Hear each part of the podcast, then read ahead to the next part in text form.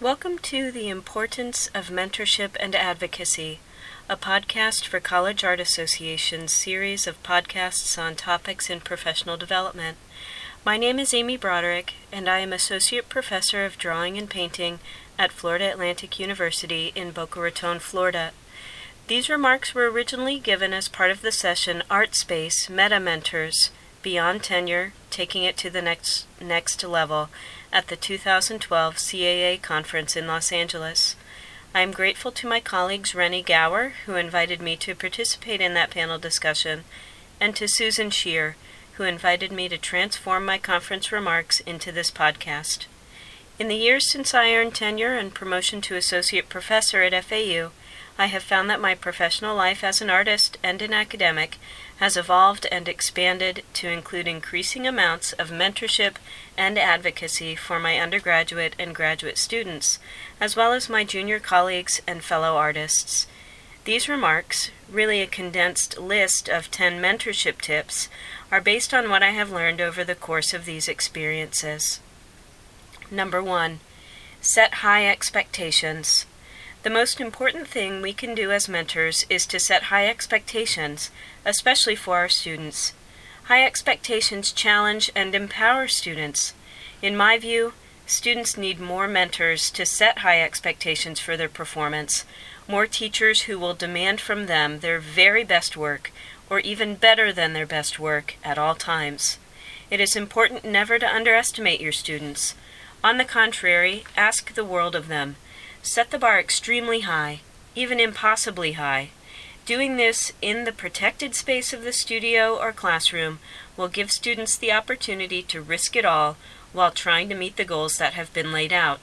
Not infrequently, they will wind up surprising you and, more importantly, themselves with the excellence of their outcomes.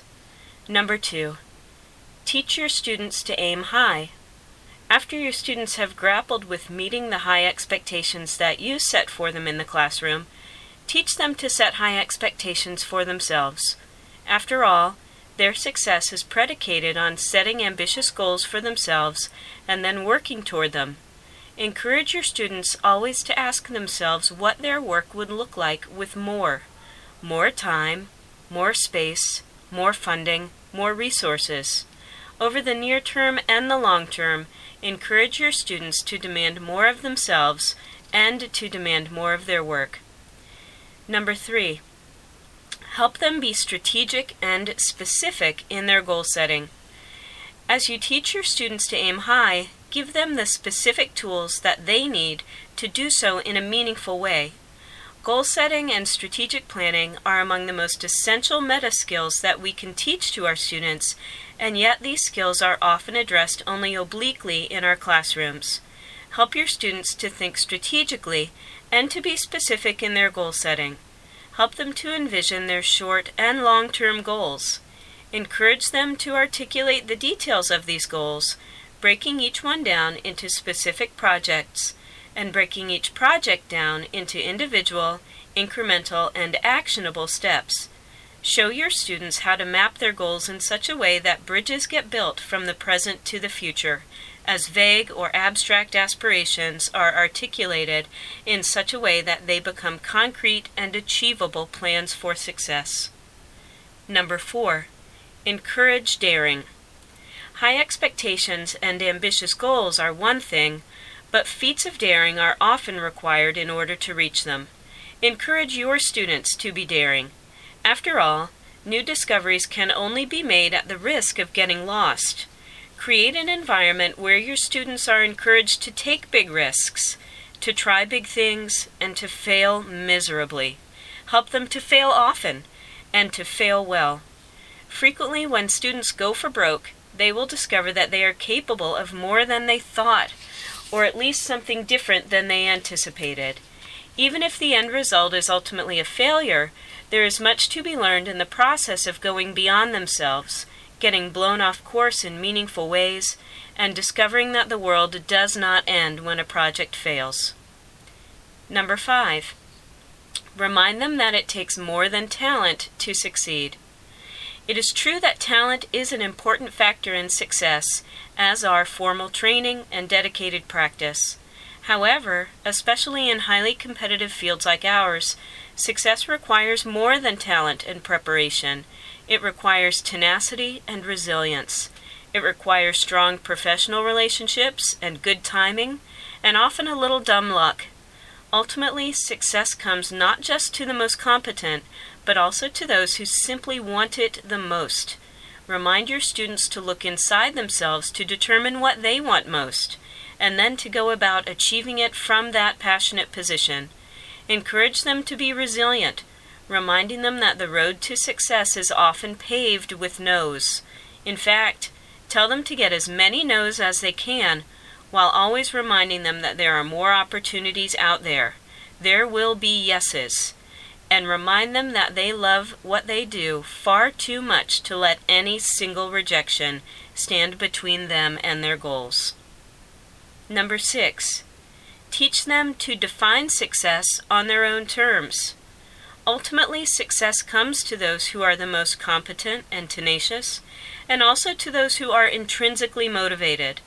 Teach your students how to define success for themselves on their own terms beyond the context of any individual course or professor. Teach them to see beyond the framework of their current mentors, university campus, or creative community. Ultimately, in order for their work to be sustainable over the long term, its success has to be defined on their terms, not those of any mentor or institution. Number seven, insist that they become their work's best advocate. As your students take responsibility for their own work, its progress, and its ultimate success, insist also that they become its best and most effective advocate. Remind them that no one will ever believe in their work more than they do, and no one will ever make the case for their work as effectively as they will. They must believe in the relevance of their work, and they must be able to make an articulate and persuasive case for its relevance in a variety of contexts and to a variety of audiences. Insist that your students build these skills and help them to extend their focal length when it comes to their work, especially by advocating for it in the context of larger conversations about contemporary art and art historical tradition.